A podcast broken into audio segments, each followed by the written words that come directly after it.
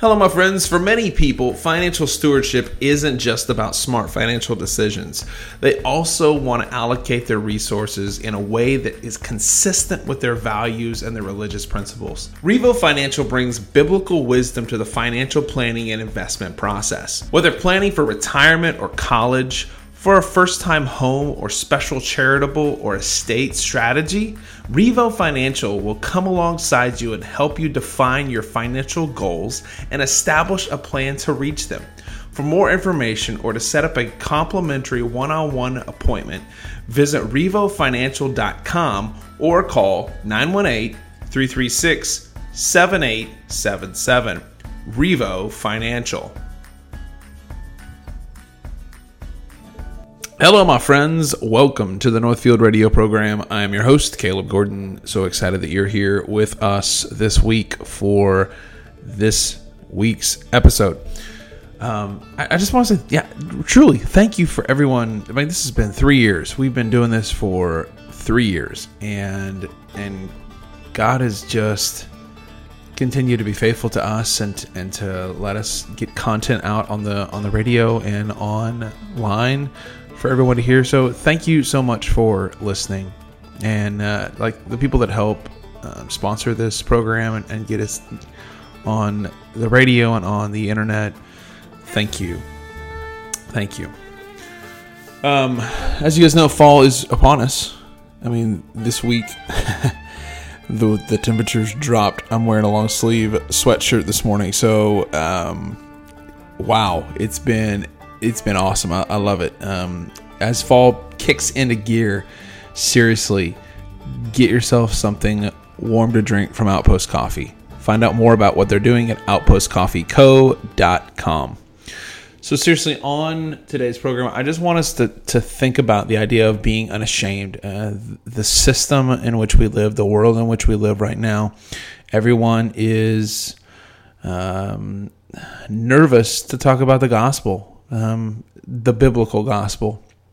There's a lot of people that want to talk about being spiritual and being um, religious, but we're not interested in actual biblical Christianity. Biblical Christianity is a rare commodity in the world in which we live right now.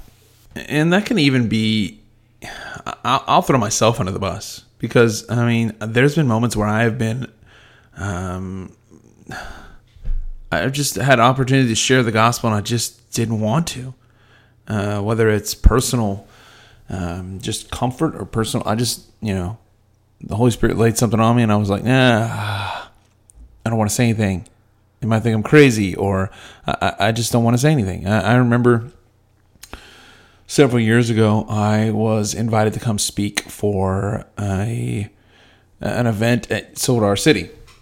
And I was tasked with the with sharing the idea of what it looks like to be an unashamed Christian in the world in which we live. So that that was the task at hand. And so I, I actually spoke to roughly a thousand young men and talked about the idea of what it looks like to be an unashamed Christian, and, and just laid out the the blueprint on how to be unashamed. And that weekend, I mean, we spent the entire weekend there in Branson, and we went to there's a large outlet mall there. My my wife wanted to go do some shopping, and so we went down there and and looked at some different stores. And and I, the kids were really young at the time, and they like those little carousels that are outside the stores, and so. My wife went in to go shopping, and the kids were out riding the, the carousels. And I remember there was another fella that was there. There was another guy that was standing there. And we began to engage and talk about all kinds of things. We talked about his work. We talked about my work. We talked about all the things you could possibly talk about. But I never mentioned Jesus. I never mentioned the scriptures. I never mentioned that Jesus is amazing, and he's precious, and he's glorious. And that that honestly has been something that's haunted me, because I just, I mean, I had a golden opportunity, but I didn't. I, I didn't say anything. I didn't. and, and that, I mean, and I know that I don't want to wear that because I because I'm not sovereign, and I'm not the one who does the saving. But man, I, I want to be the V. I want to be the tool that God uses. I want to be the, the vessel that God uses to to share the good news. I I, I want to be that guy, and not for any glory of my own, but I just want I want people to like. I have a desire to see people saved. I want to see people uh, come to know Christ. I've got an evangelistic leaning in my heart and in my spirit. And so my heart's desire is to see men and women come to know who Jesus Christ is. So uh, uh, the idea that we as Christians are to be unashamed is just like it, it flows through the scriptures. Us sharing the gospel should be as natural and normal as breathing. Uh, I look at the text in Romans chapter one, and it just Paul's... Paul's heart is is just overflowing. I'm pulling up the text right now. But Paul's overwhelming desire in the text is to see men and women come to know Christ. And I mean, he's just he's just overwhelmed with the idea of, of sharing the gospel. And he's praying for people, and he has this desire to see. This is this is what happens when the church is unashamed. Like, if the church lived in a state of unashamedness of the gospel, I don't think we'd have any of the issues that we have in the world in which we live. I don't think we'd have all the problems. I think if if the church would just do what the church is called to do, um, we'd we'd see different results in the world. Um, I look at Romans ten, or Romans chapter one, verse ten says, "Always in prayer, asking somehow by God's will that I may now at last succeed in coming to you." He has Paul has a desire to get to the people of the Church of Rome. He has a desire to see them. "For I long to see you, that I may impart to you some spiritual gift to strengthen you. That that is, we may be mutually encouraged." Like, if the church was just on fire for the desire to want to have fellowship. I mean, we like we've shut down our churches for the last six months, and it is not the time to do that. The church, we have an admonition from the Lord: do not neglect to meet together in Hebrews. And but but yet we here we are, we're doing it.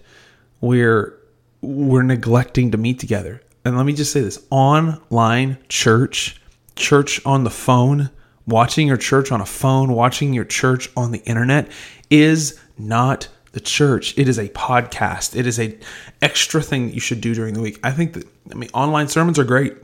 I listen to them. Online podcasts are great. I listen to them, but that is not to replace the church. Like, it is not to replace the church. The church is a, the gathering of the saints. Like, it's the gathering together of the saints, and we're called, like we ha- Paul has this overarching desire to want to be in the presence of other believers. He's like, I just, I have an overarching, I have a desire. I have a desire to be next to you. I long, listen to that. I long to see you. Man, are you longing to see other believers? Are you longing to see um, other people come to know Christ? Are you longing for that? If you're not, that's a problem. Like, that's a real problem. Um, and then he, verse thirteen, he's, you know, brothers, as often as I intended to come to you, but has, I've been prevented. Like, he's been prevented. He's been, t- he's been in, in a spot where he couldn't get to him. And there's times and seasons when you can't get to, to people. I get that. But the longing and the desire to be with one another should always be prevalent. And I love this. Verse fourteen, he says, Paul says, "I am under obligation, both to the Greeks and to the barbarians, both to the wise and to the foolish. So I'm eager to preach the gospel to you that are here in Rome." So, so Paul has this just, it's, he's obligated, it's compulsion to get the gospel out. Like, I've got, like, it's, it's a fire in his bones. It's just, I mean, it's in his belly. He's got to get it out. Man, I've got to get this message out. I, I just, I'm under obligation. He understands what Christ has done on his behalf. And that should be our, our the burning in our bones should be, man, I'm obligated. I'm obligated to share the gospel to everyone. I'm obligated both to the Greeks and to the barbarians, but to the wise and to the foolish. I, Caleb Gordon, am obligated to share the gospel. You, Jim Smith, you, Janice Jones, whoever, whoever you are, you, if you belong to Christ, you are obligated to share the gospel. Like that's not, a, a, Paul, Paul was under obligation because he understood what Christ had done on, on his behalf, what Christ had done to save him, to reconcile him, to redeem him. And guess what? Jesus did the same thing. He, the same way he saved Paul is the same way he saved you, by his blood on the cross. And this is, we're under obligation. We, we were under the wrath of God, and now the wrath of God has been subsided. It's been appeased by the blood of Christ on the cross. And because of that, you no longer are going to receive the, the wrath of God. Rather, you're going to receive the blessings of God. And, and so as a result of that, Paul says, I'm under obligation, so I'm eager to preach. I'm eager to talk. He said, well, Caleb, wait a minute. I'm not a preacher. That's okay. That's okay that you're not a preacher. You still have an obligation. If you are a believer in Jesus Christ, you have a sphere of influence, you have an opportunity, you have a place to share the good news of Jesus Christ, wherever you are. So for you to say that you do not have, uh, the uh, I'm not a preacher, I'm not this or whatever, like that just, that doesn't hold water. Like we're called as Christians to be unashamed and to share and to, and to like Matthew twenty-eight says, To the, he told the disciples, go make disciples. He didn't say, go make disciples if you've got a degree. Go make disciples if you've got this. If you belong to Christ, you're called to make disciples in your sphere of influence, in your home. Like that's where you start. Start in your home. Make disciples in your home. Love your kids well. Pray with your kids. Pray with your wife. Pray with your husband. Like make disciples in your home, and you begin there, and then it just, it, it'll spread from there. It'll move out from there, because if you make disciples in your home, then the people in your home will go out and make disciples as a result of you um, making disciples there. Uh, so it's just important. So Paul just, he, he follows up, he says, for I am ash- unashamed of the gospel, because it is the power of salvation. Like that's the beautiful, like think about that. This has the power of salvation. The gospel of Jesus Christ has the power to save, to redeem, to reconcile. Why in the world would we want to hold this back? Why would we want to be quiet? Why would we want to not say anything about this? Like when God comes in and changes a man, woman, or boy's heart or girl's heart, it transforms their entire life. Like when the heart is changed, the life is changed. Like if we're trying to mold and shape things on the outside to change the outside first, it's not going to work. You have to change the heart. You have to go after the heart. And when you go after the heart, the rest of the life will be changed. It, it just will be. It'll be transformed. It'll be different. And it will look different. It, it just will. It'll look different. So that's why Paul says it's the power to salvation to everyone who believes, to the Jew first and then also to the Greek. For it is the righteousness of God. It's revealed from faith to faith. As it is written, the just or the righteous shall live by faith. Like that's the text that transformed the heart of Martin Luther. As he was climbing stairs, he, he was re- just reciting these verses, and the power of God's word penetrated Martin Luther's heart. And he just was like, whoa, wait, the, the ju- wait a minute.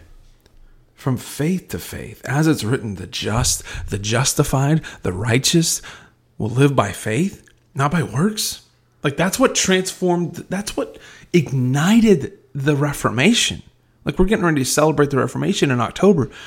Like that, that's what ignited the gospel revolution in the Protestant Reformation.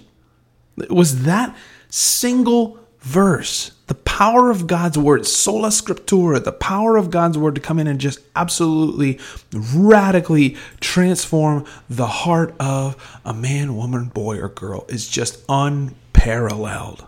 And honestly, I think there needs to be a sense of urgency. I think that the, like so many Christians don't have a sense of urgency. I, I always think of the illustration by Ray Comfort. And he said, you know, it was, well, if you were if you were scheduled to speak, we're coming up on September eleventh. Uh, that's, I mean, actually, by the time this airs, Uh, September eleventh will have already, uh, the anniversary of September eleventh will already have happened. If you were scheduled to speak to a group of people on the one hundred twelfth floor of the North Tower of the World Trade, Trade Center on September tenth, two thousand one, and you knew what um, what awaited them the next day, what would your what would your message be to them? Would your message be, hey, you need to really invest. You need to make sure your bank accounts are in line. You really need to make sure uh, your house looks good. You need to make sure um, you did this. You made. Is that what you're going to talk about? You're going to talk about, hey, you're going to make sure and get that extra, that new car. No. Like, the goal is going to be to share the gospel of Jesus Christ with the men and women you encounter. Why? Because you have a sense of urgency. You know that they're, what they're about to face. You know that they're about to be a part of something that is going to be horrific. And here's the thing. We are not promised the next thirty seconds. We're not promised the next hour. We're not promised the next day. And this could be the opportunity that you, like, as I was getting ready this morning, I just heard sirens, and then I found out there was a wreck down at the intersection not too far from my house. And, like, nobody knows what what tomorrow holds. Nobody knows what the next hour holds. That's the reason we need to be ever vigilant, ever mindful of the gospel of Jesus Christ. And we need to be proclaiming it, because that is what, I mean, it's one thing for your body to, to decay and, and die. It's another thing for your soul to be in eternal torment in hell. Like, that's that's a motivating factor for me. I, I want to see men and women come to know Christ, to know that he's good, to know that he is glorious, to, to know that he is righteous, and that he, he cares for us. Peter tells us that that we can lay our exa- lay our anxieties, lay our cast our cares at his feet, because he cares for us. Like, that's the God we serve. That's the God we we we love and hold to. And the power of an unashamed church will manifest these things. You're going to see men and women come to know Christ. Now, you keep going and you get into verse eighteen, talking about the wrath of God coming. This is what happens when the church is unashamed, or when the church is ashamed, when the church is quiet, when the church does not proclaim the gospel, when we've got churches filled with false teachers. The next thing happens in verse eighteen. Verse eighteen says this: "For the wrath of God is revealed from heaven against all ungodliness and unrighteousness of men, who by their unrighteous suppress the truth." Like, that's, this is what happens when the church is ashamed, when the church is quiet on the gospel. We suppress the truth of the gospel. And then what happens? For what can be known of God is plain to them. So God's presence through creation and through conscience is prevalent and, and precise. It's in front of us.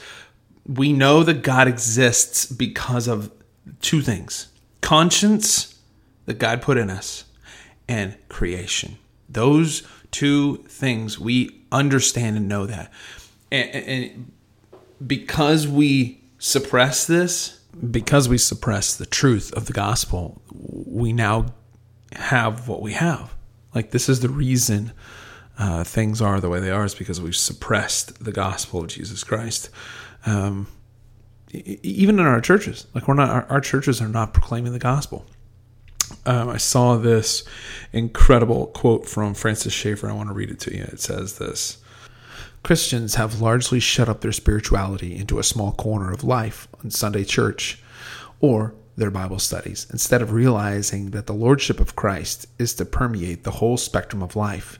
They have coasted along complacently, often serving up such dogmas as 'you can't mix religion and politics,' or 'you can't legislate morality,' or 'we just need to pray and witness to people,' when what they really meant was, 'we just don't want to be disturbed.' They have a content comfort zone that they live in." Like, that's that's the state of the church. And when you have an unashamed church, this is what we get. Like, this is the the direction we get. And we end up with the the hellishness that is sitting at our doorstep. And, and I've said for, for over a decade now, the problem with our country is not at the foot, does not lie at the footsteps of the White House and Congress. The problem of the nation lies at the foot of the doorstep of the church. When the church does what the church is supposed to do, and that's not just, no, okay, we feed the poor. No, the, the, the primary objective of the church is to be the vessel that God uses to proclaim the gospel of Jesus Christ. That is what transforms. Giving somebody some food doesn't transform their heart. Sure, it fills their belly, but it doesn't transform their heart. And if you give people food, but you do not give them the gospel, you are wasting your time, and you, you send them to hell with full bellies. That's that's it. The church is to, is to be the beacon, the light, the city on a hill. Like, that's what we're supposed to be. That illustration of a city on a hill is, is someone who's been wandering for a long time in the wilderness, and they see the light and the refuge of the city, the place where they can find food, and they can find shelter, and they can find rest. Like, that's the picture. Jesus is the bread of life, the food. The rest is Christ, the gospel. That that's the, that's the picture. We are to be the city on the hill to show off the beacon of the gospel of Jesus Christ. And if we're ashamed of that, we are going to end up with Romans chapter one, verses eighteen through thirty-two. Like, that's going to be our, our, our direction. Our direction will be Romans one, eighteen through thirty-two. Like, that's it. If you're, if we're not living Romans one, eight through sixteen, then you're wasting your time. Like, you're, we're wasting our time. And I think so many Christians have been complacent, and we've just rolled with the punches, and we've been quiet and comfortable. And this is what I, this is the one thing I will say that I love about this quote unquote pandemic, is it has disturbed some of us, and it has up, upset some of the normalcy. And it's weeding out, I think, honestly, and, and I'm going to promise you this, as this year goes on, it's going to get messier. I mean, with, with the election now, they're saying that it's not, it's got to be months before we know who's the actual president. There's going to be upheaval, and it is going to be, there's going to be persecution inside the, I mean, the church is going to have persecution on them. People who love the gospel will be persecuted. We're already starting. You already see the pictures already starting. But as this thing gets messier and messier and messier, uh, people like you and I who love the, the Lord Jesus Christ and love his word will be tested like never before, and will be persecuted like we've never been persecuted before here in America. It's going to be a different ball game, and it's going to, it's going to be tough. And this is the one thing I will say is it, it's weeding out the cultural Christians. It's weeding out the people that just go to church for the social network side of things. That is not why you go to church. You go to the church because it is the lifeblood of the, the church is where we go for the recharge and the and the rest and, and the place for for hope and fellowship and and communion and worship. Like, that's the point of the church. It's not a social networking place to get your business better uh, seen. That's not it. And that's what I love about this. This thing that's happening in twenty twenty is the world is being shaken. Come on. So my my hope for us is that we would be a people that are pursuing the gospel, that we're loving Jesus more than we're loving the world, that we are unashamed, and we're sharing the gospel, and we're being a light, we're being salt, we're being what we've been called to be. And that's to be a peculiar, different kind of people, because that's who we are. The scripture says we're aliens. This isn't our home. Our home's on the other side of this thing. That's where we're going to spend our eternity, and that's where we need to put our hope and our trust in, is what Christ has done on the cross. Live in repentance and pursue Christ. That's going to change everything. Love y'all. Have an incredible week. This program has been brought to you by D S R, a technology company that has been investing in Bartlesville families for over thirty-five years. D S R, we deliver technology.